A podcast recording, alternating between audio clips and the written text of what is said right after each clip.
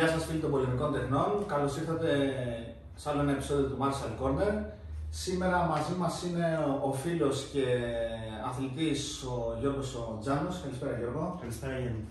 Ε, είναι μεγάλη τιμή για μένα που βρίσκεται εδώ ο φίλος Γιώργος.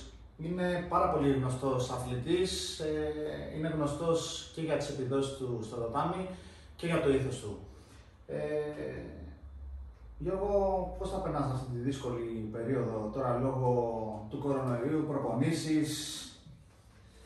Ε, κοίταξε Γιάννη μου, όπως όλοι γνωρίζουμε είναι μια δύσκολη περίοδος για όλους. Ε, προσπαθούμε μέσα από όλη αυτή την αρνητική κατάσταση να βρούμε τα θετικά και να προχωρήσουμε μπροστά. Ε, ειδικά στο κομμάτι του πρωταθλητισμού είναι λίγο δύσκολα τα πράγματα, διότι δεν υπάρχουν αγώνες, δεν υπάρχουν σωστές συνθήκες προπόνησης, δεν υπάρχουν αρκετοί συναθλητές ώστε να μπορέσεις να μοιραστείς το κομμάτι της προπόνησης.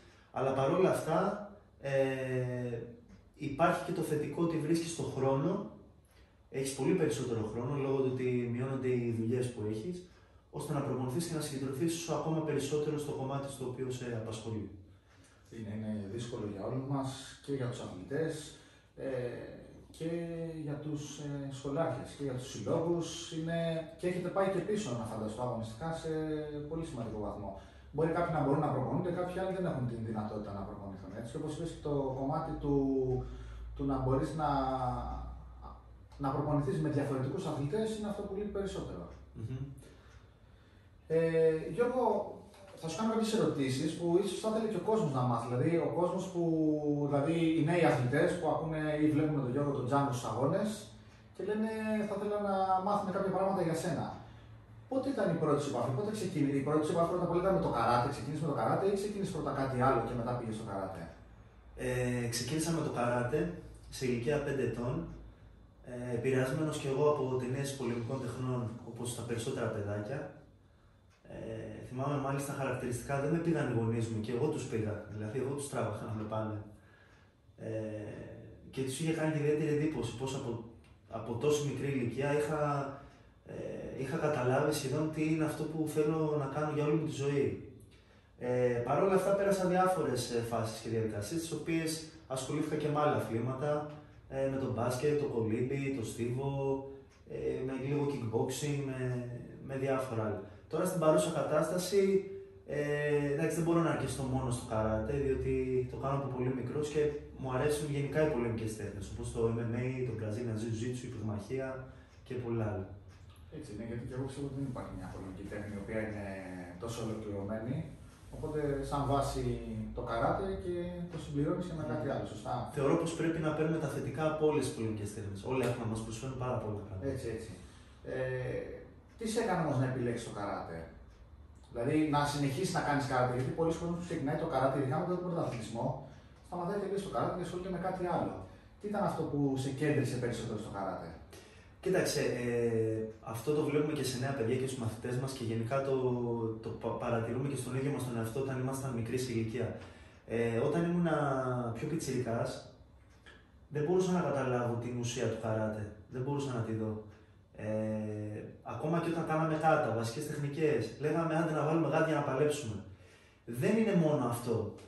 Ε, μεγαλώνοντας, ε, μόλις κατάλαβα ποια είναι, η, ποια, είναι, ποια είναι η πραγματική ουσία και ποιο είναι το νόημα του καράτε, τότε άρχισα να το αγαπάω περισσότερο και όσο περνάει ο καιρός και τα χρόνια, το λατρεύω ακόμα περισσότερο. Βέβαια δεν, δεν είμαι προσκολλημένος μόνο εκεί, γιατί λατρεύω και όλες τις πολεμικές τέχνες. Αλλά έχω καταλάβει πόσο σημαντικό είναι το καράτε. Ε, αυτό που μου έκανε έτσι μεγάλη εντύπωση και με έκανε να αλλάξω ήταν όταν, ε, είχα, όταν παρευρέθηκα στην Ιαπωνία για κάποια σεμινάρια που ήμουν προσκεκλημένος, όπου ζήτησα τότε να προπονηθώ σε διάφορα ντότζο της Ιαπωνίας και εκεί πραγματικά, ενώ δεν κάναμε κάτι καινούριο, κάναμε πράγματα που τα έχω κάνει και εδώ από πολύ μεγάλους δασκάλους. Ε, εκεί με βοηθήσαν να καταλάβω πώς από τις βασικές τεχνικές, τα κιχόν δηλαδή, ε, περνάμε μετά στο τζουιπών, στο ελεύθερο κομμάτι και πώς μετά όλο αυτό μπορείς να το αποκωδικοποιήσεις και να το περάσεις στο κομμάτι που αφορά την καθαρή αυτοάμυνα και το κομμάτι της ελεύθερης μάχης.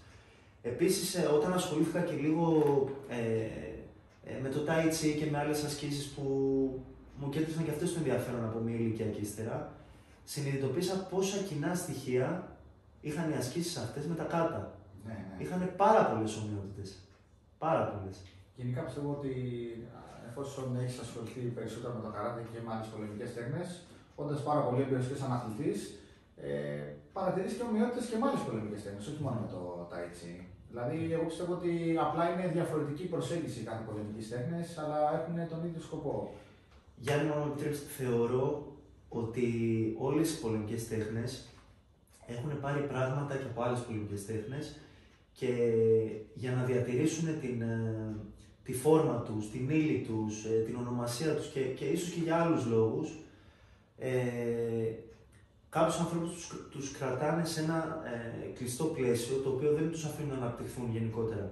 Αν ο άνθρωπος όμως, όπως έλεγε και ο Μπρουζ Λί σε βιβλία του, έτσι, που έχει, ήταν μεγάλος ε, φιλόσοφος, σπουδάζει φιλοσοφία και έχει πει πάρα πολύ ωραία πράγματα.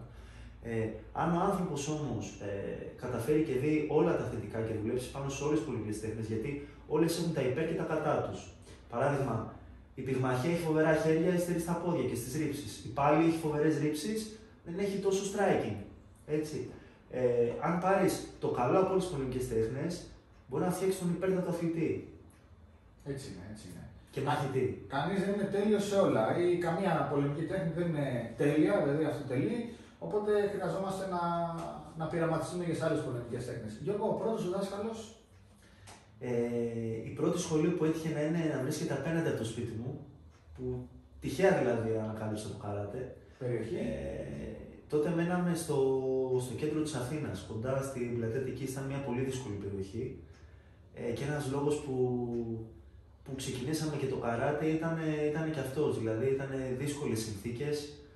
Ε, Είχαμε συχνά τσακωμούς, είχαμε συχνά... Ήταν δύσκολη, δύσκολη η, η διαβίωση εκεί πέρα, ναι, ήταν δύσκολο πολύ το κομμάτι εκεί. Ε, Παρ' όλα αυτά, ε, έτυχε να βρω τον πρώτο μου δάσκαλο εκεί, ήταν ο κύριος Σοφοκλής Κουκάς, ε, ο οποίος είναι και πολύ φίλος με τον δάσκαλο τον κύριο Μπίκα. Έτσι, ο δάσκαλος, έτσι, έτσι, σωστά. Ε, ήταν ένας ε, εξαιρετικός δάσκαλος, έβγαλε πολύ καλούς αθλητές, οι οποίοι ήταν ε, πρωταγωνιστές Ελλάδος, πρωταγωνιστές Βαλκανίων, συμμετείχαν σε ευρωπαϊκά, σε παγκόσμια. Ήταν μια δυνατή ομάδα για την ηλικία τους.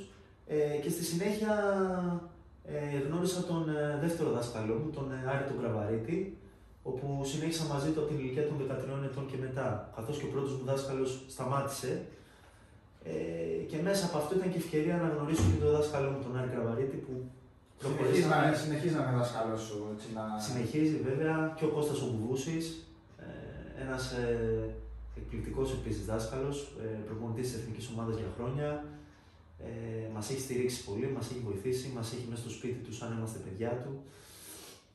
Ε, γενικά, ε, οι δάσκαλοι μας είναι ένα σημαντικό κομμάτι, θεωρώ, και πρέπει να, να στηρίζουμε την ομάδα μας ό,τι και να γίνει. Έτσι, έτσι, όχι. Και δάσκαλοι... να μην ξεχνάμε και τι έχουν προσφέρει.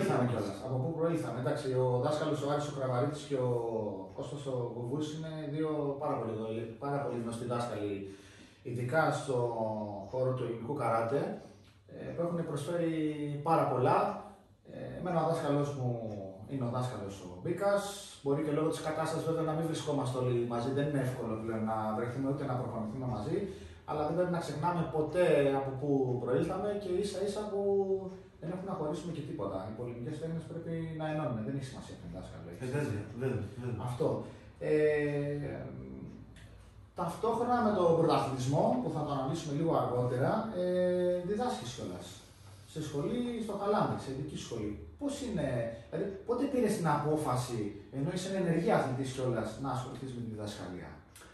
Ε, Γιάννη μου, κάποια στιγμή, αν θυμάμαι καλά, το δύο χιλιάδες δεκατέσσερα, ε, βρισκόμουν στο νούμερο ένα της παγκόσμιας κατάταξης. Ε, εκείνη η χρονιά ήταν πολύ, πολύ, πολύ δυνατή για μένα. Θυμάμαι, είχα, δεν είχα χάσει το αγώνα. Ήταν, ήταν, ένιωθα ε, ότι δεν, δεν, δεν, δεν μπορούσα να μαγείσεις κανένα. Ήταν μια πολύ, πολύ δυνατή χρονιά. Είχα κατακτήσει το πέντε παρί, το πανευρωπαϊκό το, ε, και είχα το παγκόσμιο πρωτάθλημα. Ε, στο παγκόσμιο πρωτάθλημα είχα πάρα πολλές ελπίδες να είμαι στα μετάλλια. Είχα κάνει μεγάλη δουλειά. Δεν είχα κάτσει το καλοκαίρι καθόλου, δεν είχα πάει διακοπές, δεν είχα φύγει στο εξωτερικό. Είχα δώσει τα πάντα εκεί. Και ένα μήνα πριν ταξιδέψω, ε, στην προπόνηση, λόγω της υπερχόπωσης και της υπερβολής, ε, η οποία δυστυχώς καμιά φορά με διατέχει, ε, έκοψα τον το τένοντά μου κάτω στο δικέφαλο και αναγκαστικά έμεινα εκτός της αποστολής. Ε, μου πήρε τρεις μήνες να συνέλθω. Ε, ψυχολογικά ήμουν αράκος εκείνη την περίοδο, γιατί είχα και σεμινάρια στο εξωτερικό, ε, από τα οποία πληρωνόμουν κιόλας, και ήταν να κάνω ένα tour σε όλη την Αμερική. Έπρεπε να τα ακυρώσω κι αυτά, έπρεπε να τα ακυρώσω όλα λόγω τραυματισμού. Και κάποια στιγμή έκατσα στο καθόμουν στον καναπέ στο σπίτι μου, κοιτούσα το ταβάνι και προσπαθούσα να συνειδητοποιήσω ότι ωραία, τώρα έχεις έναν τραυματισμό. Αύριο μεθαύριο το σώμα σου δεν ακολουθεί. Κάτι γίνεται. Τι έχεις από πίσω, τι, τι προσφέρεις, ε, με ποιον μοιράζεσαι αυτά που ξέρεις. Πώς μπορείς αυτό να το μοιραστείς, πώς, πώς μπορείς να βοηθήσεις κι άλλους ανθρώπους. Και εκείνη τη στιγμή ξαφνικά πήρα την απόφαση ότι, γνωρίζοντας ότι αυτό ίσως με πάει και λίγο πίσω από θέμα κούρασης, κόπωσης και ενέργειας, ότι θα ήταν καλό να κάνω ένα ξεκίνημα, ε, ώστε να ανοίξω κι εγώ ένα δικό μου χώρο, ώστε να μπορεί όποιος θέλει να με βρει εκεί, να προπονηθεί μαζί μου και να μπορέσω να μοιραστώ κι εγώ μαζί του όλες μου τις γνώσεις και ό,τι, ό,τι μπορώ και ό,τι αγαπάω κι εγώ. Ε, πήρα την απόφαση λοιπόν και άνοιξα την πρώτη μου σχολή στο Χαλάνδρι. Θυμάμαι τα πρώτα μαθήματα τα ξεκίνησα στο γύψο. Είχα το ένα χέρι εδώ, δηλαδή έρχονταν τα παιδιά. Παρότι γνωριζόμαστε καιρό, δεν το γνωρίζω αυτό. Και εγώ έκανα τα πρώτα μαθήματα με το ένα χέρι και τους έλεγα: παιδιά, κάτι που υπομονή, σε ένα μήνα θα σας δείχνω και πιθανά. Ε, και το έκανα για να, για να έχω κάτι να ασχοληθώ, γιατί δεν μπορούσα να κάτσω. Δεν μπορούσα να κάτσω, να μην κάνω τίποτα. Από τη στιγμή που είχα τελειώσει όλοι. Και εκεί πήρα και την απόφαση να, να σπουδάσω και στο δεύτερο πανεπιστήμιο που είμαι τώρα, στο Χαροκόπειο, που αφορά τη διαιτολογία και τη διατροφή. Ενώ είχα τελειώσει το ΤΕΦΑΑ. Γιατί και αυτό μου δίνε, μου δίνε ζωή να πω ότι κάτι κάνω ακόμα, ότι μαθαίνω νέα πράγματα, ότι μελετάω, ότι δεν μένω στάσιμος. Γιατί δεν μπορούσα να μένω στάσιμος καθόλου, δεν μπορούσα να κάτσω να, να περιμένω, ήθελα πάντα να δημιουργώ. Μα η γνώση είναι δύναμη. Ε, ίσα ίσα που πιστεύω ότι την αγάπη κάποιος για το καράτε, εφόσον ειδικά είναι αθλητής, δεν θα πω την υποχρέωση, αλλά είναι ένας τρόπος από τη στιγμή που θες να μεταδώσεις όλα αυτά και τις εμπειρίες που έχεις περάσει μέσα από τον αθλη... από τον... Από τον... και από τον αθλητισμό και από τον πρωταθλητισμό. Πιστεύω είναι και ένδειξη της αγάπης σου το να μοιραστείς με τους υπολείπους ε, αυτό που αγαπάς στο καράτε. Ε, είναι εύκολο, σαν, ε, από... είσαι από τη στιγμή που κάνεις πρωταθλητισμό. Είναι, πώς, πώς θα συνδυάσεις τα δύο. Λοιπόν, κοιτάξτε, πολύ καλή ερώτηση και θα σου απαντήσω. Είναι πάρα πολύ δύσκολο. Είναι σχεδόν, σχεδόν αδύνατο. Αλλά η, η δύναμη που παίρνεις πίσω και η ενέργεια που παίρνεις από τα παιδιά δεν συγκρίνεται με τίποτα. Και η αγάπη που παίρνεις από τους γονείς, από τον κόσμο σου, από, από τους ανθρώπους γύρω από την ομάδα που δημιουργείς και από το κλίμα είναι ανεκτήμητη. Δεν την είχα βιώσει ούτε όταν έφερνα τις μεγαλύτερες διακρίσεις στη χώρα μου. Θέλω να σου πω ότι ε, μπορεί και να βιάστηκα λίγο να το κάνω, δηλαδή θα μπορούσα να περιμένω να κλείσω το κομμάτι του πρωταθλητισμού και να το κάνω μετά. Αλλά επειδή όπως ξέρουμε ζούμε στην Ελλάδα και στην Ελλάδα δεν έχουμε τίποτα έτοιμο, κανείς δεν μας προσφέρει τίποτα και δυστυχώς βιώναμε και μια κατάσταση στην οποία δεν θέλω να αναφερθώ τώρα αναλυτικά με ομοσπονδίες κλπ. Ε, όπου κανείς δεν μας παρέχει αυτά που έπρεπε να μας παρέχει. Ε, αν δεν έβγαζες χρήματα για από κάπου αλλού, δηλαδή και, και σαν θέμα εργασίας, σαν δουλειάς, ε, δεν μπορούσες να επιβιώσεις. Δεν μπορούσες να επιβιώσεις.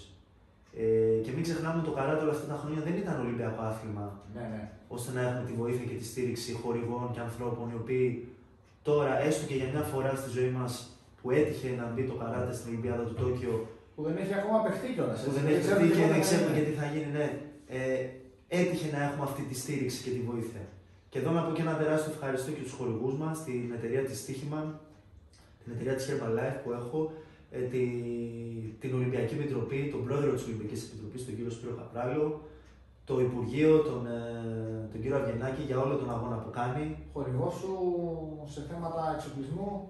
Ε, αυτή τη στιγμή με τον κύριο Λίτου, με την Arawaza συνεργαζόμαστε. Ε, και πάνε όλα καλά. Ε, αυτά.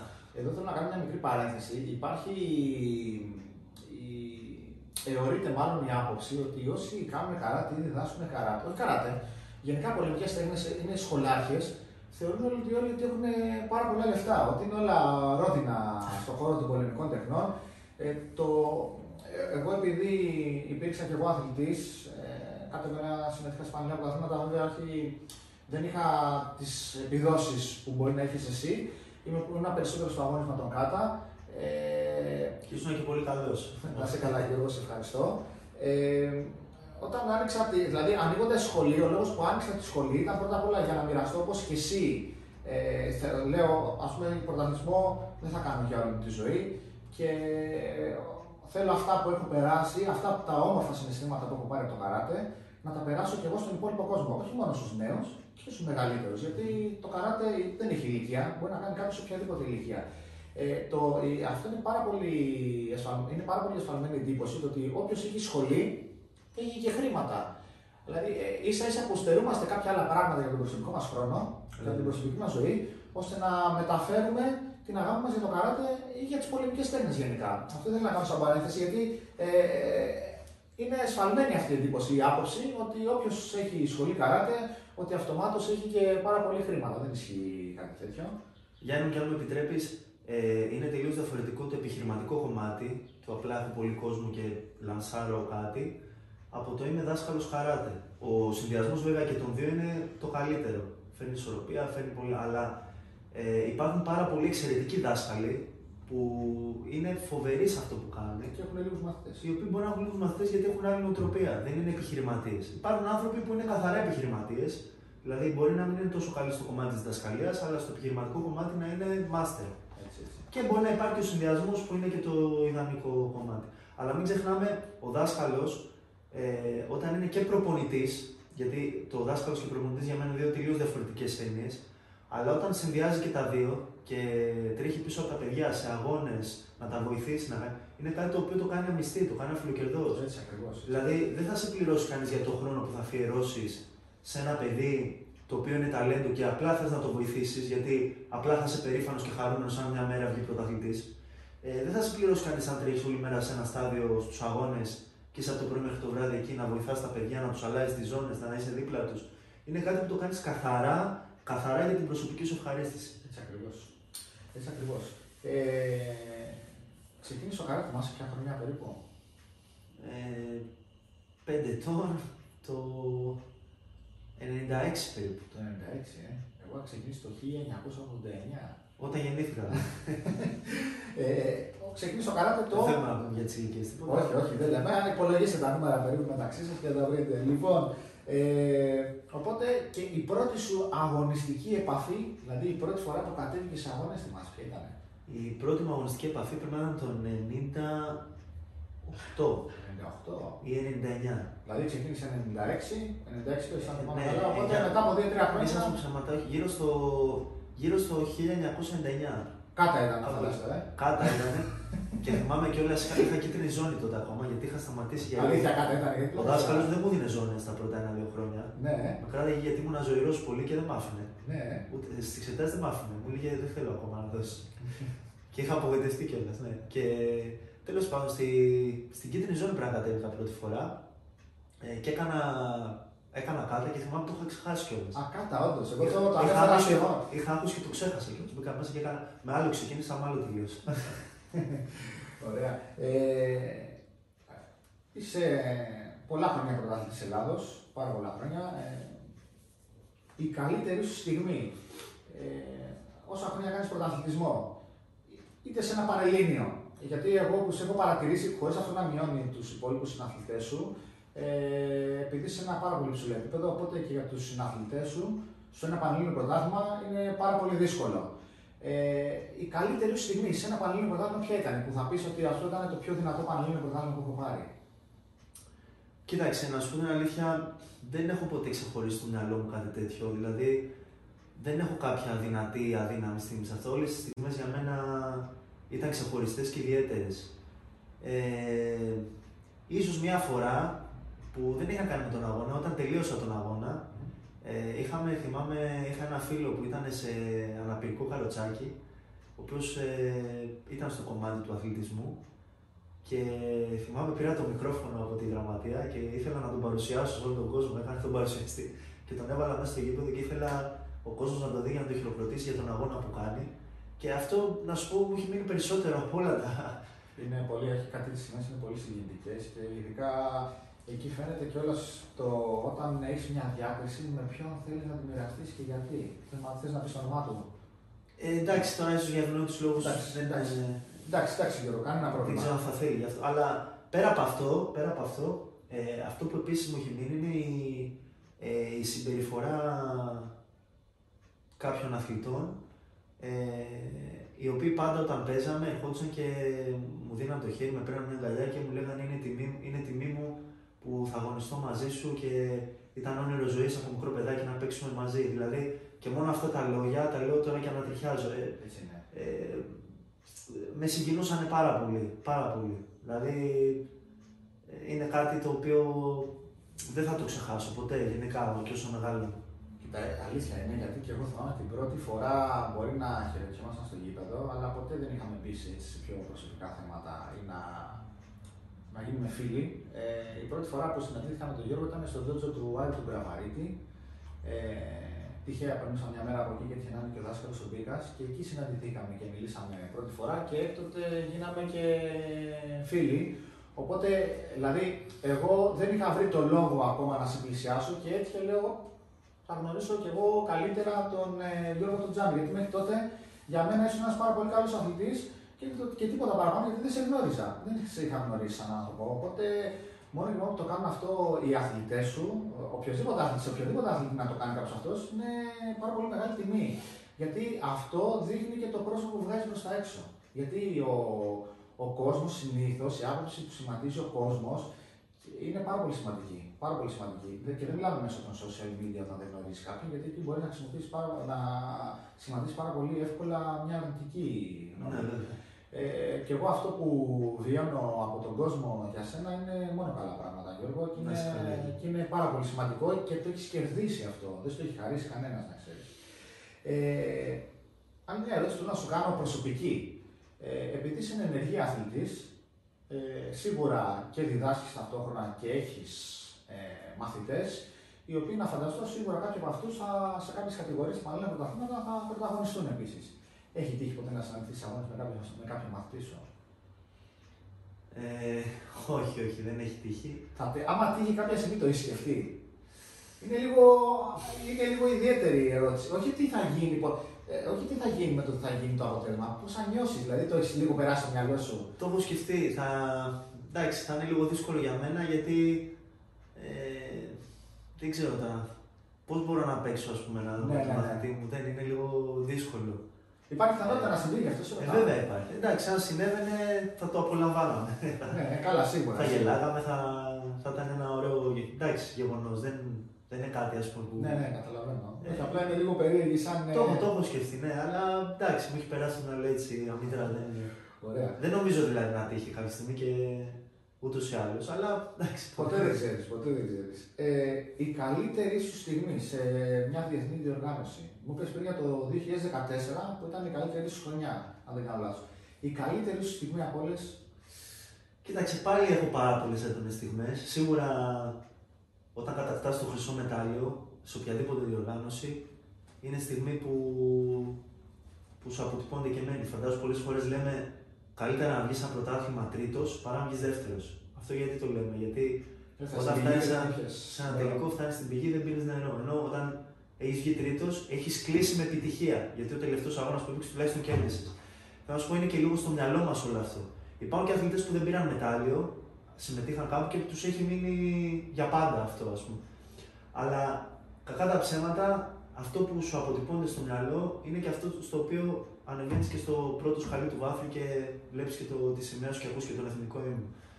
Ε, οπότε σίγουρα οι στιγμές που έχω βγει πρωταθλητής είναι αξέχαστες. Είναι, είναι στιγμές οποίες ε, σίγουρα με συγκινούν, οπότε τις σκέφτομαι και τις θυμάμαι. Ε, Αλλά, κοίταξε, θα σου πω ένα παράδειγμα. Ας πούμε, το δύο χιλιάδες εννιά ε, βγήκα πρώτος στα World Games. Τα World Games ήταν, σαν να λέμε, η Ολυμπιάδα για τα μη Ολυμπιακά αθλήματα. Διεξάγονται κάθε τέσσερα χρόνια και παίζανε οι οκτώ top καλύτεροι αθλητές του κόσμου. τα πρώτα τέσσερα μετάλλια του παγκοσμίου, ο πρώτος της Αφρικής, της Ευρώπης, της Ασίας, της Οκεανίας. Ήταν και είναι τα πιο δυνατά πρωταθλήματα. Λοιπόν, θυμάμαι, λίγους, ε, ένα μήνα πριν, είχα, συμμε... είχα συμμετάσχει στο, ε, στο επίσημο μεσογειακό πρωτάθλημα, όπου εκείνη τη φορά ε, έχασα στον ημιτελικό και έχασα και για τρίτη θέση. Και ήμουν σχασμένος, δεν μιλιόμουν, δεν μπορούσα να το πιστέψω γιατί έχασα. Γιατί... Και με πιάνει τότε ο, ο προπονητής μου, ο Κώστας Ομπούσης της εθνικής ομάδας, και για να δεις πόσο, πόσο τον εκτιμώ αυτόν τον άνθρωπο και πόσο τα λόγια του είναι σοφά πολλές φορές. Ε, και γυρνάει και μου λέει: «Θέλεις στα World Games να πάρεις μετάλλιο?» μου λέει. Λέω: «Και βέβαια». «Ωραία», μου λέει, «επειδή είσαι πολύ κουρασμένος», μου λέει, «και έχεις δώσει πάρα πολύ από τον χρόνο σου. Από το... έχεις... είσαι», μου λέει, «είσαι κοντά, είσαι έτοιμος για υπερκόπωση», μου λέει. «Αυτό το μήνα», μου λέει, «μέχρι τους αγώνες δεν θα κάνεις», μου λέει, «τίποτα». Του λέω: «Τι εννοείς τίποτα?» Μου λέει: «Θα βγαίνεις, θα τρέχεις στην παραλία, θα πίνεις ένα καφέ, θα παίζεις καμιά ρακέτα». Ήταν και καλοκαίρι τότε. «Και μια εβδομάδα πριν θα πας να κάνεις λίγο τρέξιμο», μου λέει, «και λίγο τις τεχνικούλες σου». Και του λέω: «Δάσκαλε, είναι δυνατόν?» του λέω, «να... πώς θα γίνεις?» Μου λέει: «Θες να πάρεις μετάλλιο?» Του λέω: «Θέλω». «Θα κάνεις», μου λέει, «αυτό που σου λέω». Λέω: «Εντάξει, θα το κάνω». Και τον άκουσα. Πάω το δύο χιλιάδες εννιά λοιπόν στα World Games και την ώρα που μπαίνω μέσα να παίξω, αισθάνομαι ότι είμαι σαν, σαν, ένιωθα σαν ένα δεκαπέντε χρονών παιδάκι. Είχα, είχα την ενέργεια που νιώθει ένα παιδάκι όταν είναι στο γυμνάσιο και έχει να παίξει μπάλα εφτά μέρες και ξαφνικά πάει και παίζει μπάλα με τους φίλους του. Δηλαδή, θέλω να σου πω ότι και μόνο ψυχολογικά αλλά και σωματικά με βοήθησε τόσο πολύ αυτή η αποτοξίνωση που έκανα, που μπήκα μέσα και έβλεπα τι θα γίνει πριν γίνει. Από θέμα ξεκούρασης, από θέμα ενέργειας. Είχες διάβγεια, είναι. Φαντάζομαι τον τελικό, εκεί αντιμετώπισα τον Ματσουχίσα. Τον, τότε ήταν ο νούμερο ένα Ιάπωνας, ε, ο οποίος είχε κάνει πο, πολύ θεματικούς αγώνες και πολύ δυνατούς. Και φαντάστηκα πριν παίξω ότι θα κάνουμε έναν από τους ωραιότερους αγώνες που έχουν γίνει ποτέ. Δηλαδή, φαντάστηκα ένα σκορ, ξέρω εγώ, δώδεκα επτά, κάτι τέτοιο. Και το σκορ έληξε δέκα επτά. Είχε γυμνιστές κλωτσιές, είχε ρήψη, είχε χτυπήματα. Έπεφτε ο ένας, μετά έπεφτε ο άλλος. Θυμάμαι, ήταν από τους ωραίους αγώνες που έχω παίξει ποτέ. Υπέρσου έληξε. Υπέρσου, υπέρσου. Και στον τελικό αντιμετώπισα τον Βέλγο, τον Διέγκο Βάντερσικ. Το κατέκτησε στο συγκεκριμένο. Ναι, είχα βγει πρώτος εκεί. Ο οποίος επίσης ήταν παγκόσμιος ραλητής τότε, την τελευταία χρονιά. Τέλεια, τέλεια. Επίσης, ένας αγώνας που μου έμεινε πολύ ήταν ο αγώνας με, το, με τον Αζερβαϊτζανό, τον Ραφαήλ Παντάγγερ, ο οποίος. Τελικός ήταν. Ήταν και τελικός και αγώνας ε, γύρων που είχαμε παίξει στη Ρωσία. Ε, όπου σε ηλικία είκοσι ετών ε, κέρδισα τον, ε, τον Ραφαήλ τρία ένα. Τότε, τότε ο Ραφαήλ ήταν αίτητος, φαντάζομαι. Ναι, είχε κατακτήσει την ίδια χρονιά και την Open και την κατηγορία του στο παγκόσμιο πρωτάθλημα. Ήταν, ήταν σχεδόν αίτητος. Ε, κάτι δεν είναι ακόμη και τώρα, είναι χιλιάδος. Ναι, βέβαια, βέβαια. Έτσι. Και είναι μια χαρά. Τέλεια, τέλεια. Όχι, αυτές είναι ανεκτήμητες στιγμές που θα σου μείνουν χαραγμένες για πάντα στο μυαλό. Ε, Γιώργο, είπαμε πριν ανέφερες κάποιους ή σχεδόν ή όλους τους ε, χορηγούς σου. Ε, όπως γνωρίζουμε στον αθλητισμό γενικά στην Ελλάδα και πόσο μάλλον ε, πιστεύω στο καράτε, που μπορεί να το γνωρίζει ο κόσμος τόσο πολύ, αλλά εμπορικά δεν είναι στα επίπεδα που είναι άλλα αθλήματα. Υπάρχει κάποια στήριξη, μπορεί να υπάρχει κάποια στήριξη από την Ομοσπονδία ή από τους χορηγούς σου. Ε, αν βγάλουμε τους χορηγούς, δηλαδή τις ιδιωτικές επιχειρήσεις, ας το πούμε απ' έξω, ή τους ιδιωτικούς χορηγούς, για κάποιον που θέλει να ασχοληθεί με το καράτε επαγγελματικά, δηλαδή να πηγαίνει έξω να παίζει τους αγώνες του και να έχει λυμμένο το οικονομικό του θέμα, τα αεροπορικά του εισιτήρια, ε, τα ξενοδοχεία, φτάνει μια κρατική επιχορήγηση? Σίγουρα δεν φτάνει, όπως είπαμε πριν, θέλει και άλλα πράγματα.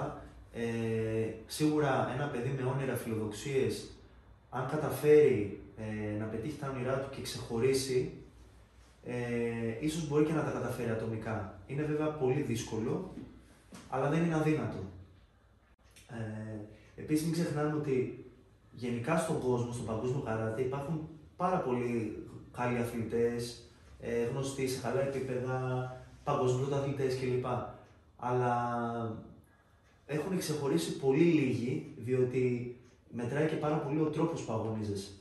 Και εμένα πιο πολύ με ενδιέφερε όταν ήμουν ένα μικρό παιδάκι και ακόμα και σήμερα δηλαδή, πέρα από την ουσία, γιατί η ουσία εντάξει είναι το κυριότερο, ε, να μην ξεχνάω ότι δεν είναι μόνο η νίκη, αλλά και ο τρόπος που φτάνει στη νίκη. Δηλαδή, να έχεις και έναν τρόπο που αγωνίζεσαι, ο οποίος να αρέσει στον κόσμο, να μένεις στον κόσμο, να είναι θεαματικός, να το διασκεδάζεις.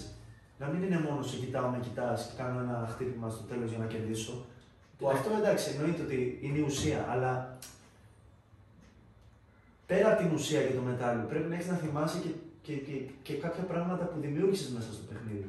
Δηλαδή, ε, είναι ωραίο να κάνεις κάτι θεαματικό, είναι ωραίο να προσφέρεις, είναι ωραίο να, να δίνεις και στον κόσμο το ένασμα, να προσπαθεί και αυτός να, ε, να πάρει πράγματα και να, να μπορείς.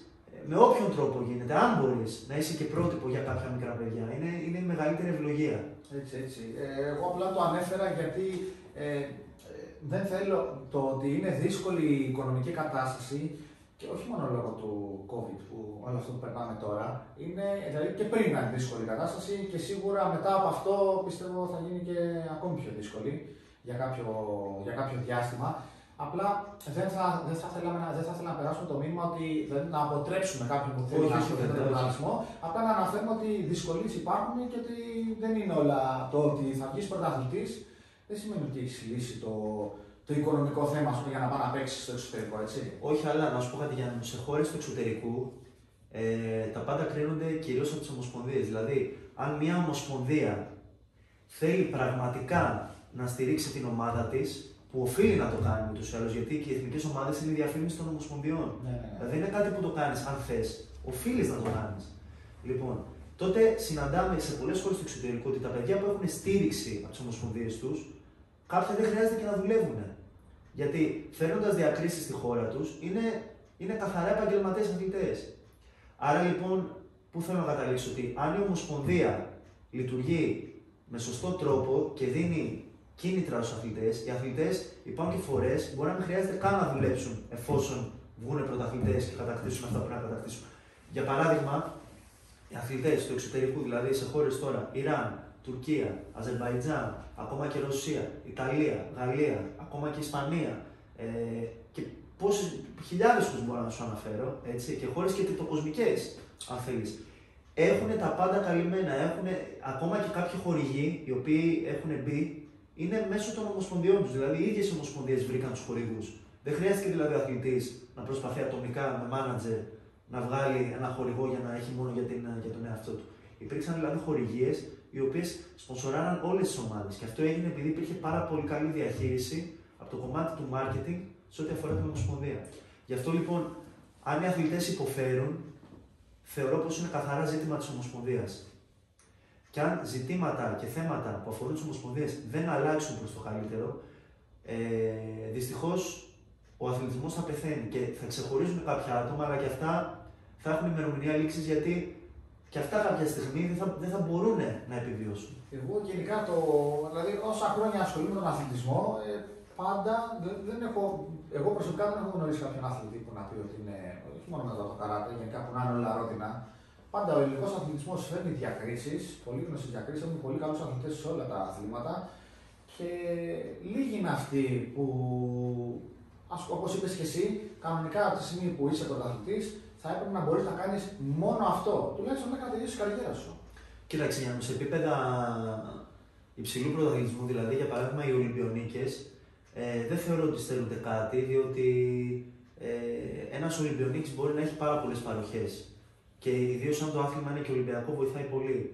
Ε, Παρ' όλα αυτά, ξαναλέω πως ακόμα και Ολυμπιονίκης να μην είσαι, ακόμα και σε μια Ολυμπιάδα να μην μπορείς να συμμετέχεις, γιατί μπορεί και το άθλημά σου να μην είναι στο Ολυμπιακό πρόγραμμα. Να βγει και να μπει και να ξανα. Είναι πολιτικά ζητήματα. Αν η Ομοσπονδία λειτουργεί σωστά, οι αθλητές δεν έχουν να φοβηθούν τίποτα και, και ακόμα και αν χρειάζεται να κάνουν και μια μικρή εργασία, να έχουν μια μικρή δουλειά εκτός της προπονησής τους, τουλάχιστον να, είναι, να τους ε, αποσπά πολύ λίγο χρόνο, ώστε να μπορούν να είναι συγκεντρωμένοι στην προπόνησή τους. Αυτό, ξαναλέω, δεν γίνεται αν η Ομοσπονδία κοιτάει να βγάλει χρήματα μόνο για την τσέπη μερικών που διοικούν και δεν δίνουν αυτά που πρέπει στα παιδιά, στα οποία, ξαναλέω, δεν, ε, δεν είναι θέμα του «Α, να δώσω ή να μην δώσω». Είσαι υποχρεωμένος να δώσεις. Μα γι' αυτό το λόγο υπάρχει. Γι' αυτό υπάρχει ομοσπονδία. Η κάθε ομοσπονδία υπάρχει για να προάγει το συγκεκριμένο άθλημα. Το συγκεκριμένο άθλημα, είτε λέγεται καράτε, είτε λέγεται οτιδήποτε άλλο. Ε, τώρα, αυτό που ανέφερες στο τέλος, ας πούμε, το να και αν εργάζεται κάποιος, ε, να είναι ώστε να μην το αποσπά πάρα πολύ την προσοχή. Εκεί πώς θα το συνδέσουμε με το επόμενο κομμάτι το οποίο θέλω να σου πω. Ε, εσένα, πώς, δηλαδή, ο πρωταθλητισμός επηρεάζει την καθημερινότητά σου. Ε, υπάρχουν έντονες προπονήσεις. Να φανταστώ, μπορεί να υπάρχουν μέρες που να κάνεις και διπλές και τριπλές προπονήσεις. Υπάρχουν τραυματισμοί. Οπότε, κάποιος ο οποίος κάνει πρωταθλητισμό, γι' αυτό, όπως είπες και εσύ, θεωρώ και εγώ ότι είναι αδύνατο ή θα πρέπει να κάνει μόνο αυτό το πράγμα και να μην κάνει κάτι άλλο. Είναι πάρα πολύ σημαντικός ο χρόνος της αποθεραπείας. Δηλαδή, εσύ παραδείγματος χάρη, ε, πόσες προπονήσεις την εβδομάδα κάνεις. Το να βάλεις ε, δύο φορές τη μέρα. Κάνεις κάθε μέρα. δεκατρείς φορές ίσως. Κάνεις κάθε μέρα. Υπάρχει μέρα και είναι που να ξεκουράζεσαι. Την Κυριακή. Την Κυριακή δεν κάνεις τίποτα. Ε, η αποθεραπεία, δηλαδή κάνεις μια προπόνηση έτσι. Μετά θα πας, ας πούμε, λογικά δεν θα βγεις ή θα πας, θα κάτσεις, θα ξεκουραστείς, θα κοιμηθείς. Δεν ξέρω αν κοιμάσαι κιόλας, έχεις συγκεκριμένη ώρα που κοιμάσαι το βράδυ. Έχεις πάρα πολύ μεγάλο ρόλο. Mm. Ε, όλο αυτό, δηλαδή η καθημερινότητά σου είναι χτισμένη πάνω στο καράτε. Χρόνια. Mm. Στον πρωταθλητισμό. Mm. Δηλαδή ξυπνάς το πρωί, τρως, κάνεις προπόνηση, ξεκουράζεσαι, ε, ξανατρως, ξανακάνεις προπόνηση και ξαναξεκουράζεσαι. Αυτό δηλαδή σημαίνει έξι φορές την εβδομάδα. Εσύ φαντάζομαι να έχεις και μαθήματα. Και μαθήματα, αυτό που σου είπα πριν για αυτό. Που είναι και λίγο δύσκολο, ναι. Εκεί μειώνεται και λίγο ο χρόνος από κατάστασης που έχουμε, αλλά ε, γενικά πιστεύω αν έχεις σωστό πρόγραμμα ε, μπορείς να τα, να τα φέρεις πέρας εύκολα, αρκεί να έχεις πρόγραμμα. Δηλαδή, αν δεν υπάρχει προγραμματισμός, θεωρώ πως ε, ε, υπάρχει σύγχυση στο μυαλό και στο σώμα και, και γενικά ε, χάνεσαι, έχετε κάποια στιγμή που χάνεσαι, χάνεις τα πάντα, τραυματίζεσαι, έχεις. Εγώ την έχω πατήσει πάρα πολλές φορές και έχω κάνει πάρα πολλά λάθη και ακόμα κάνω. Ε, αλλά προσπαθώ να μαθαίνω από αυτά και να γίνομαι καλύτερος. Και υπάρχουν φορές που μπορείς να το ελέγξεις, υπάρχουν και φορές που δυστυχώς δεν μπορείς να το ελέγξεις. Αλλά πρέπει να ζήσεις με αυτό, να το αποδεχτείς και να προσπαθείς ξαναλέω όσο μπορείς να λειτουργείς με το μυαλό πλέον και όχι τόσο με το, ε, με το συναισθηματικό. Διότι η παρόμηση, ναι. Διότι η παρόμηση μπορεί να σου οδηγήσει σε πολλά λάθη. Εγώ αυτό που έχω καταλάβει είναι ότι καμιά φορά κάνεις προπόνηση και δεν τελειώνει η προπόνηση. Λες, όχι, ας κάνουμε κι άλλο, ας κάνουμε κι άλλο. Ενώ έχει τελειώσει η προπόνηση και πρέπει να κάτσεις, να ξεκουράσει έτσι, έτσι δεν είναι, κάπως έτσι δεν είναι. Λες, ας πούμε τώρα, δηλαδή έχεις κάνει μια δύο προπόνηση έντονη, έχει τελειώσει η προπόνηση και λες, μπορώ κι άλλο, μπορώ κι άλλο, μπορώ κι άλλο, μπορώ κι άλλο και έτσι ξεφεύγεις. Ξεφεύγεις. Εγώ ξεφεύγω και αν κάτι δεν μου βγει όπως θέλω. Ε, Δυστυχώς είχα αυτό το, τον γκάλο στον εγκέφαλο μου, μικρό παιδάκι, ότι αν δεν το βγάλω σωστά μέχρι να. Να, να περάσω ο χρόνος να το τελειώσω. Αν δεν το τελειώσω με τον σωστό τρόπο όπως θέλω εγώ, δεν σταματάω. Κοίτα, δεν αυτό θα... που κάνω βέβαια και καλό και κάτω. Δεν θα έχεις φτάσει εκεί που έφτασες, εγώ πιστεύω. Εντάξει, τώρα στο κομμάτι κακό, στο κομμάτι των τραυματισμών εννοείς. Στο κομμάτι της υπερβολής. Υπερβολής, ναι. Ε, εντάξει, είναι. Ούτως, ε, αυτό που πριν ανέφερε στον Μπρουσ που ήταν μεγάλος φιλόσοφος, έχει πει ότι ε, οι πολεμικές τέχνες, δηλαδή μπορεί να κάνουμε το ίδιο κάτα, να μιλήσουμε για τα κάτα και οι δύο, να το κάνουμε και οι δύο άριστα. Και να δύο διαφορετικά κάτα. Ναι, ναι. Δηλαδή, οι πολεμικές τέχνες είναι η τέχνη της σωματικής έκφρασης. Μπορεί με τις ίδιες ακριβώς τεχνικές, αλλιώς εκφράζεις εσύ, αλλιώς εκφράζομαι εγώ. Και όπως προανέφερες, ε, ο λόγος που ξεκίνησε ήταν οι ταινίες, όλοι είδαμε κάποιον. Δηλαδή, αυτό που τον είδαμε εκφραζόταν μέσα στις πολεμικές τέχνες. Παίρναγε κάποια μηνύματα και θέλαμε να το κάνουμε κι εμείς. Ε, τέχνη ή άθλημα, ή και τα δύο. Δηλαδή, τι θεωρείς ότι είναι το καράτι σήμερα περισσότερο. Καταρχάς, να σου μιλήσω προσωπικά για μένα, σίγουρα και τα δύο. Ε, δεν μου αρέσει μόνο το κομμάτι του αθλητισμού, να λέω είμαι αθλητής μόνο. Αθλητής ε, είναι και, ένα, και κάποιος που κάνει στίβο και κάποιος που... Ε, δεν θεωρώ ότι κάνω μόνο ένα άθλημα. Για μένα, όσο μεγαλώνω και περνάνε τα χρόνια, γιατί κάποια στιγμή θα σταματήσει και ο πρωταθλητισμός, θα ήθελα να το βάλω περισσότερο στο κομμάτι της τέχνης. Παρ' όλα αυτά, επειδή Ε, τρώω πολύ περισσότερο χρόνο στο κομμάτι του πρωταθλητισμού, θα σου έλεγα και τα δύο. Γενικότερα τώρα, ε, με όλες τις διαστάσεις που έχει πάρει αυτό το θέμα, γιατί οι απόψεις δίστανται λίγο ε, μεταξύ ανθρώπων που κάνουν καράτε μόνο για, σαν παραδοσιακή τέχνη και μεταξύ ανθρώπων που κάνουν το καράτε μόνο σαν σπορ. Ε, θεωρώ ότι ε, πρέπει να κατανοήσουμε ότι η παράδοση με την εξέλιξη πρέπει να συμβαδίσουν και ότι το ένα έχει να πάρει, το ένα έχει να πάρει από το άλλο. Και μόνο όταν βάζεις νέα και καινούργια πράγματα σε παλιά, υπάρχει εξέλιξη. Αλλιώς ε, έχετε το τέρμα που λέμε, έχετε ο κορεσμός. Δηλαδή, δεν μπορείς ούτε να μένεις σε ασκήσεις παλαιού τύπου, όπως παλιές προπονήσεις κλπ. Οι οποίες μπορεί να κατέστρεψεις τα γόνατά σου, έλεγες όχι, η στάση σου πρέπει να είναι τεράστια για να κάνεις. Ωραία όλα αυτά. Αλλά πρέπει να βάζεις και την εξέλιξη με βάση το πώς, το πώς αλλάζει ο τρόπος γυμναστικής. Ε, διότι τώρα, μα δεις, ας πούμε, οι νέοι αθλητές έχουν τεράστιες ταχύτητες σε σχέση με παλιά. Έχουν άλλα αντανακλαστικά, είναι άλλος ο τρόπος. Παλιά περισσότερο ήταν το τεχνικό κομμάτι, τώρα έχει γυρίσει πάρα πολύ στο κομμάτι της δύναμης και της ταχύτητας, της έκρηξης. Βέβαια, δεν βλέπεις τόσο το τεχνικό, το τεχνικό κομμάτι. Έτσι, δεν βλέπεις το τεχνικό κομμάτι. Ή δεν βλέπεις τόσο ωραίο καράτε. Δηλαδή, βλέπεις ένα καράτε το οποίο ίσως είναι και για πιο μικρά παιδάκια. Δηλαδή, μπορεί να χάσει ένας αθλητής δυνατός από έναν αθλητή ο οποίος είναι αδύναμος. Ο οποίος είναι απλά κάνει ένα πόδι, πέφτει κάτω και παίρνει ένα βαθμό. Αυτό είναι κάτι που εμένα δεν μ' αρέσει πλέον. Και δεν μ' αρέσει γιατί όσο μεγαλώνουμε, δυναμώνουμε, δηλαδή η δύναμή μας είναι η τελευταία που πέφτει, είναι το ατού μας.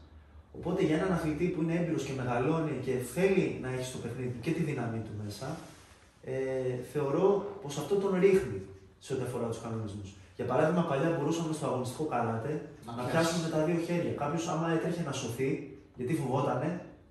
Τον έβγαζε με τα δύο χέρια, δεν θα σου ξέφευγε, τον πέταγες, χτύπαγες, έκανες τη ρήψη. Τώρα, τώρα, όσο πιο πολύ τον κυνηγάς να τον πιάσεις, τόσο πιο πολλές ποινές παίρνεις εσύ που τον κυνηγάς. Ναι, πενήντα τρία δευτερόλεπτα. Όταν δηλαδή έρθεις κοντά με τον άλλον. Δηλαδή... Όχι μόνο, απαγορεύεται το πιάσιμο με τα δύο χέρια. Απαγορεύεται η ρήψη όπως είχαμε παλιά. Από τζούντο, από πάλι. Παλιά επιτρεπόταν μέχρι και το take down, δηλαδή έπιανες και τα δύο πόδια και σκόραρες κανονικά.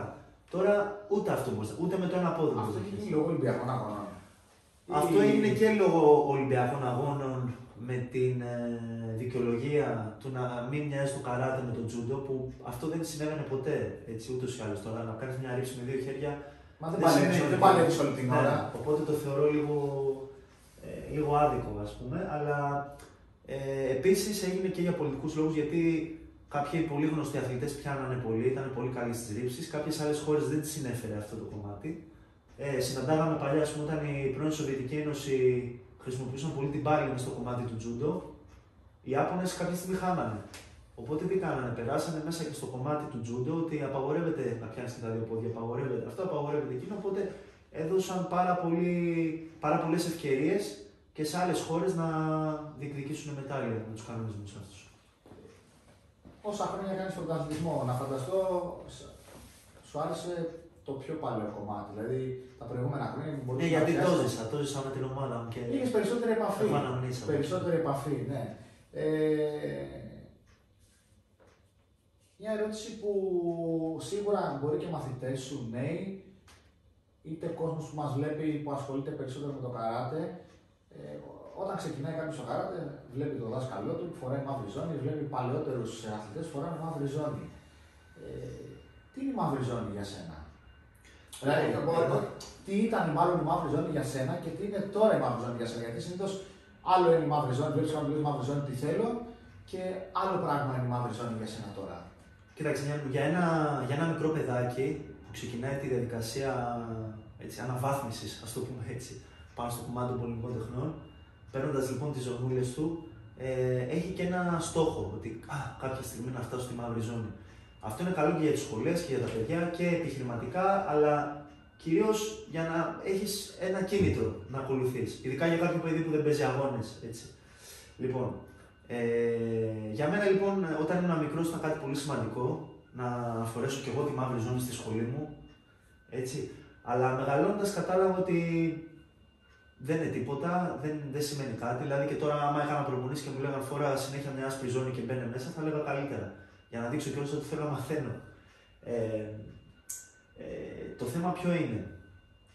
Ε, σύμφωνα, σύμφωνα με την ε, ασιατική, ας το πούμε, φιλοσοφία και τη φιλοσοφία του καράτε και τις πολεμικές τέχνες, το καράτε στην ουσία ξεκινάει μετά τη μαύρη ζώνη. Yeah. Πολλοί πιστεύουν ότι το καράτε τελειώνει στη μαύρη ζώνη και πολλά παιδιά κάνουν το λάθος, ειδικά νεαρά σε ηλικία, μόλις πάνε τη μαύρη ζώνη yeah. και αυτά και οι γονείς τους, τους λένε Ε, έλα, τέλος τώρα, κάνε κάτι άλλο. Αυτό το κατέκτησες. Ενώ στην ουσία δεν έχεις κατακτήσει τίποτα. Αλλά είναι άλλο ένα δίπλωμα. Άλλο ένα δίπλωμα. Δεν είναι δίπλωμα η μαύρη ζώνη. Δηλαδή πρέπει να καταλάβουν και κάποιοι γονείς και ειδικά τα παιδιά ότι η μαύρη ζώνη δεν είναι proficiency, ούτε πτυχίο πανεπιστημίου.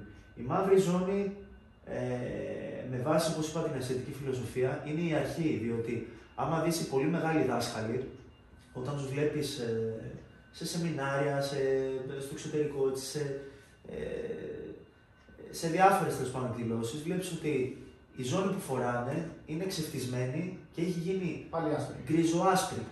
Δηλαδή, από το ξέφτισμα που έχει όλα αυτά τα χρόνια, έχει ξεφτίσει και έχει γίνει λευκή.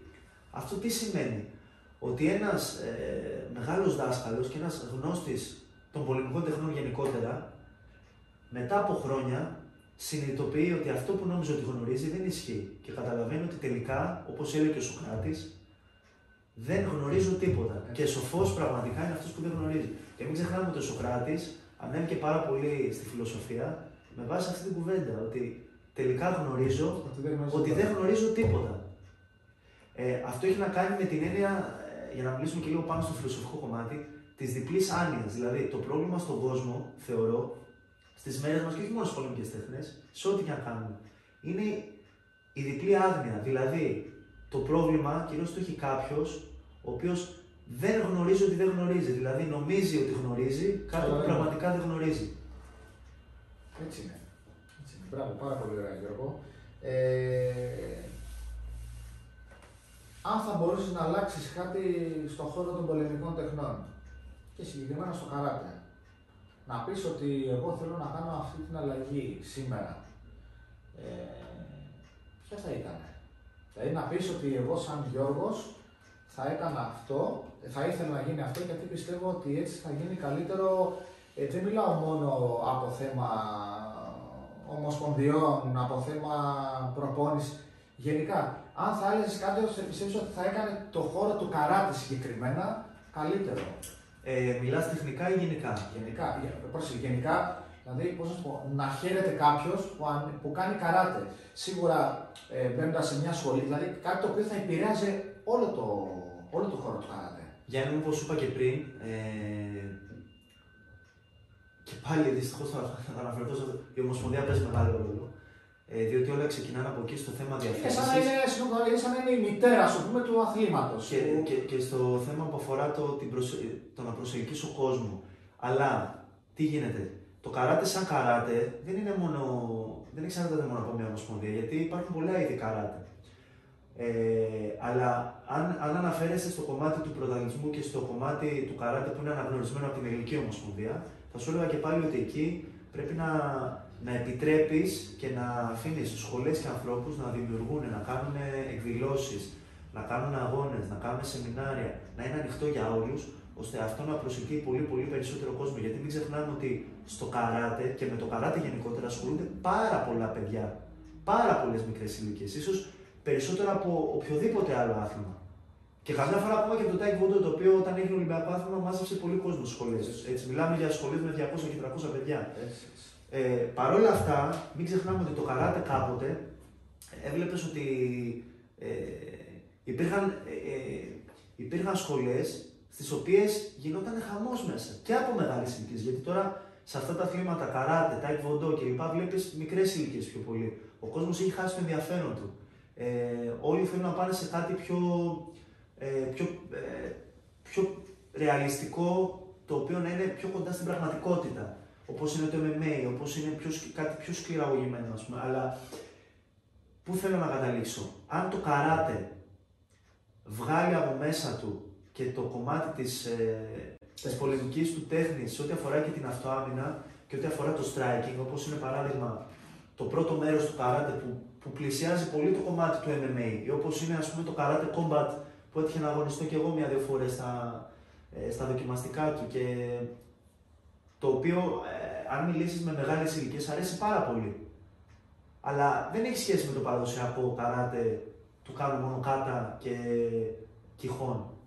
Ε, θέλω να σου πω λοιπόν ότι ο συνδυασμός όλων αυτών, δηλαδή να ξεχωρίσεις το αγωνιστικό και να το προβάλλεις, το να βγάλεις ένα κομμάτι του combat πάνω στο καράτε και να το προβάλλεις και αυτό και να δείξεις πόσο σημαντική είναι η βασική τεχνική του καράτε σε ό,τι αφορά την πραγματική αυτοάμυνα και την πραγματική απόσταση μιας μάχης, στην οποία το καράτε είναι πάρα πολύ κοντά. Δηλαδή η απόσταση του καράτε σε μια αληθινή συμπλοκή είναι πάρα πολύ κοντά. Και ο τρόπος προσέγγισης. Ο τρόπος, τα χέρια, η κίνηση. Παράδειγμα η πυγμαχία, ενώ έχει πολύ δυνατά χτυπήματα κλπ. Σε έναν αληθινό καυγά, σε μια αληθινή συμπλοκή δεν μπορείς να είσαι έτσι. Okay. Ή στο εμ εμ έι. Γιατί όπου θα φας τον takedown, θα είσαι ακάλυπτος, δεν θα έχεις μεγάλα γάντια να καλυφθείς, το χτύπημα θα περνάει. Δηλαδή θέλω να σου πω ότι το καράτε έχει πάρα πολλά καλά στοιχεία ώστε να ασχοληθεί και κόσμος πλέον μεγάλος. Σε ηλικία. Και όταν λέω μεγάλες, δεν μιλάμε μόνο για πενήντα εξήντα χρονών οι οποίοι ασχολούνται με το παραδοσιακό, αλλά μιλάμε και για νέα παιδιά είκοσι, είκοσι πέντε, τριάντα. Γιατί παλιά στις σχολές είχαμε πάρα πολύ κόσμο αυτών των ηλικιών. Εγώ θυμάμαι όταν ήμουν παιδάκι, είχα πάντα πολύ μεγάλους αλυτές να, να κυνηγήσω και να προπονηθώ. Και εγώ το θυμάμαι. Δηλαδή, εγώ θυμάμαι είμαστε, οι μικροί ήμασταν σε αριθμό, δηλαδή πλέον είναι οι μικροί περισσότεροι από τους μεγάλους, παλιά ήταν. Ναι. Το αντίστοιχο. Ε, μια παρένθεση πριν σου κάνω την τελευταία ερώτηση είναι ανέφερες στο Karate Combat. Είναι μια διοργάνωση, το πω πάρα πολύ γνωστή. Ε, έχουν παίξει πάρα πολλοί Έλληνες αθλητές. Ε, εσύ είπες, ε, έπαιξες δοκιμαστικά. Γιατί δεν προχώρησε το να σε δούμε. Ε, αρχικά ε, δεν ήθελα να, να μπλέξω το αγωνιστικό με το άλλο κομμάτι γιατί Ε, αν μπω στο Karate Combat, θέλω να το κάνω σοβαρά. Δηλαδή, αν πω ότι θα παίξω δύο τρεις αγώνες, θέλω να είμαι εκατό τοις εκατό προετοιμασμένος ε, και να πάω για την νίκη εκατό τοις εκατό. Ε, για μένα, το αν θα το συνεχίσω είναι ένα ερώτημα, διότι αφού κλείσω το, την πορεία μου στο αγωνιστικό κομμάτι. Στο αθλητικό, ας το πούμε. Στο αθλητικό κομμάτι. Γιατί είναι λίγο πιο έτσι. Ε, όχι, είναι πιο ελεύθερο. Είναι, είναι πολύ πιθανόν να μου λείψει όλη αυτή η δικασία και να θέλω να μπω και στο combat για ένα-δύο χρόνια ακόμα. Ε, το σκέφτεσαι δηλαδή. Το σκέφτομαι, κοίταξε. Ο λόγος που θέλω να το κάνω δεν είναι ότι μου λείπει αυτού του είδους, αυτού του είδους η επαφή, διότι την έχω και στις προπονήσεις μου. Γενικά μου αρέσει, παλεύω, ασχολούμαι με το, και στο κομμάτι του εμ εμ έι. Ε, γενικά μου αρέσει, φοράω γάντια και το κυνηγάω αυτό το κομμάτι. Αλλά ε, ίσως να το έκανα σε περίπτωση που μου έλειπε αυτό το είδους αδρεναλίνης που λέμε. Γιατί αυτό που βιώνει κάποιος στο άθλημα το δικό μας ε, είναι κάτι το οποίο ε, δεν περιγράφεται με λόγια. Είναι, ε, είναι στιγμές οι οποίες ναι, ε, είναι σαν να, σαν να πηδάς από ένα αεροπλάνο με αλεξίπτωτο. Δηλαδή είναι, είναι κάποια δευτερόλεπτα τα οποία ε, παράγεις τόσο μεγάλη αδρεναλίνη και ε, έχεις έτσι στιγμές να θυμάσαι, οι οποίες σου μένουν ανεξίτηλες στο, στο μυαλό σου. Οπότε, επειδή για μας αυτό είναι ένα είδος ναρκωτικού, ίσως να μου λείψει λίγο αργότερα μόλις σταματήσω. Οπότε, μάλλον πολύ πιθανό να κυνηγήσω και το Karate Combat ε, για ένα-δύο χρόνια ακόμα επαγγελματικά. Πιστεύω. Θα το δούμε όμως. Δεν, ε, Πιστεύω και η απόφαση που παίρνει ένας αθλητής να σταματήσει, που είναι, δεν έχει τελειώσει ακόμη, είναι η πιο δύσκολη απόφαση που θα πάρει στη μέχρι στιγμής πορεία του στο καράτε. Έτσι. Για να μην εξαρτάται, αν, ε, αν κάτι μέσα σου πλέον έχει τελειώσει, δηλαδή έχει μείνει σαν μια πολύ όμορφη ανάμνηση και κοιτάς ε, να προχωρήσεις, ε, γιατί πρέπει να προχωρήσεις, ε, τότε καλό είναι ε, να το κάνεις και, και να μην σε φύρει κιόλας. Δηλαδή, πολλοί αθλητές που σταματήσανε και τους έμεινε ένα παράπονο, ε, κάτι κάνανε λάθος. Δηλαδή, ίσως σταματήσανε νωρίτερα από όσο έπρεπε ή αργότερα. Ή ίσως αργότερα. Οπότε λοιπόν, ε, θέλω να πω ότι όταν έρθει το σωστό timing και πιστεύεις ότι ήρθε, καλό είναι να το κάνεις γιατί ούτε να το τραβάς από τα μαλλιά χρειάζεται, ούτε όμως και να αφήσεις ανεκπλήρωτα όνειρα τα οποία θα περάσουν τα χρόνια και θα ξέρεις ότι μπορούσα έστω να προσπαθήσω να δω τι θα γινόταν, αλλά δεν το έκανα. Έτσι, έτσι είναι η κλασική ερώτηση, τι θα γινόταν εάν. Και να κλείνοντας, Γιώργο, τι θα συμβούλευες κάποιον, πρώτα, πρώτα απ' όλα, είναι το καράτε για όλους, άντρες, γυναίκες. Γιατί παλιότερα υπήρχε η, η ιδέα ότι ήταν μόνο για άντρες, δεν ήταν το καράτε για γυναίκες. Το καράτε και γενικά οι πολεμικές τέχνες είναι για όλο τον κόσμο, για όλες τις ηλικίες, για όλα τα παιδιά, για όλους τους ενήλικες, για, για, για, για παππούδες, για γιαγιάδες, για, για, για όλο, όλο, όλο τον κόσμο. Ε, θα το συνιστούσαν επιφύλακτα σε όλους, να το δοκιμάσουν, να περάσουν μέσα από αυτό. Και πέρα από την πολεμική τέχνη, γενικά η άθληση ε, είναι ένα κομμάτι το οποίο είναι για μένα απαραίτητο στον άνθρωπο. Διότι βλέπεις τώρα, ακόμα και με την κατάσταση του κορονοϊού, βιώνουμε πόσες ασθένειες που ξεκινάνε κυρίως από το νου και καταλήγουν στο σώμα. Ψυχοσωματικές. Ε, ψυχοσωματικές ακριβώς, και βλέπεις ότι πολλοί κόσμος ε, καταλήγει εκεί διότι δεν γυμνάζεται. Δεν παράγει τις κατάλληλες ενδορφίνες που παράγονται όταν κάνεις τη γυμναστική σου. Δεν ανεβαίνει η σερωτονίνη που είναι νευροδιαβιβαστής, που έχει να κάνει με τη διάθεση. Δηλαδή όλα αυτά παράγονται κατά ένα ε, σημείο, ας πούμε, στο κομμάτι της γυμναστικής. Είναι, είναι ένα σημαντικό κομμάτι για τον άνθρωπο, πρέπει να το πάρουν όλοι οι άνθρωποι στη ζωή τους. Όλοι, ανεξαιρέτως φίλου ηλικίας. Ε, είναι κάτι πολύ πολύ πολύ σημαντικό. Οπότε, είτε είναι καράτε, είτε είναι πολεμικές τέχνες, είτε είναι γενικότερα άθληση, είναι κάτι που πρέπει να το συστήνουμε ανεπιφύλακτα και είναι απαραίτητο. Δεν είναι κάτι το οποίο ε, λες, ε, εντάξει, και να μην το κάνουμε, δεν πειράζει, κάνουμε άλλα πράγματα. Δηλαδή, είναι κάτι το οποίο πρέπει να το βάλουμε στη ζωή μας. Πρέπει. Είναι υποχρέωση, είναι υποχρέωση μας. Είναι υποχρέωση μας. Και τέλος, τι θα συμβούλευες κάποιον που σκέφτεται να ασχοληθεί με το καράτε? Δηλαδή, έχει δει, έχει δει εσένα ή έχει δει ταινίες, αλλά έχει επιλέξει το καράτε. Δεν το συμβούλευες κάποιον που θέλει να ασχοληθεί με το καράτε? Θα το συμβούλευα να ακολουθεί τα όνειρά του, να ακούει την καρδιά του, να ονειρεύεται, να φαντάζεται πολύ, διότι η φαντασία είναι ένα πολύ πολύ σημαντικό κομμάτι. Ε, θα το συμβούλευα να μην τα παρατάει ποτέ.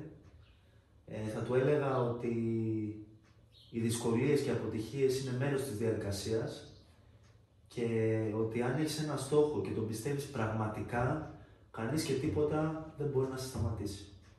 Τέλεια. Τέλεια. Σε ευχαριστώ πολύ, Γιώργο, που ήσουν σήμερα εδώ μαζί μου. Ε, μετά από αφού δείτε το συγκεκριμένο βίντεο, θα θέλαμε να κάνετε τα σχόλιά σας, να μας ρωτήσετε οτιδήποτε θέλετε, θα απαντηθούν όλα. Ε, επίσης, θα ήθελα να κάνετε subscribe στο κανάλι μας στο YouTube, στο Karate Πειραιάς. Στην περιγραφή του βίντεο θα είναι και στοιχεία της σχολής του Γιώργου, η οποία βρίσκεται στο Χαλάνδρη. Ε, θα ανεβάσουμε και την ιστοσελίδα του Γιώργου και το κανάλι του στο YouTube. Επίσης, να κάνετε subscribe και στο κανάλι του Γιώργου και στο Instagram, γενικά σε όλα τα social media. Ε, Επίσης, σε μία εβδομάδα από τώρα θα γίνει μια κλήρωση για ένα ζευγάρι γάντια από την Arawaza του κύριου Λιντού, που τυχαίνει να είναι και χορηγός εξοπλισμού του... της εθνικής ομάδας του καράτε. Οπότε, κάνοντας διάφορα σχόλια και στο βίντεο στο YouTube, ειδικά στο κανάλι μας στο Instagram, ε, θα κληρώσουμε, είναι προσφορά του κύριου Λάμπου του Λιντού, της Arawaza, ένα ζευγάρι γάντια της Arawaza. Ε, Γιώργο, να σε ευχαριστήσω και πάλι και εύχομαι να σε δούμε στο Τόκιο. Γιάννη μου, σε ευχαριστώ πάρα πολύ. Ε, εύχομαι και εγώ κυρίως υγεία για όλους μας, δύναμη, κουράγιο, ευδαιμονία και ειρήνη. Και θερμά συγχαρητήρια και για ό,τι κάνεις και για την πρωτοβουλία αυτή που παίρνεις, να ασχοληθείς με τις πολεμικές τέχνες με όλο το φάσμα της. Ε, είσαι ένας εξαίρετος άνθρωπος, κάνεις πολύ μεγάλη δουλειά, ε, αγαπάς πολύ αυτό που κάνεις.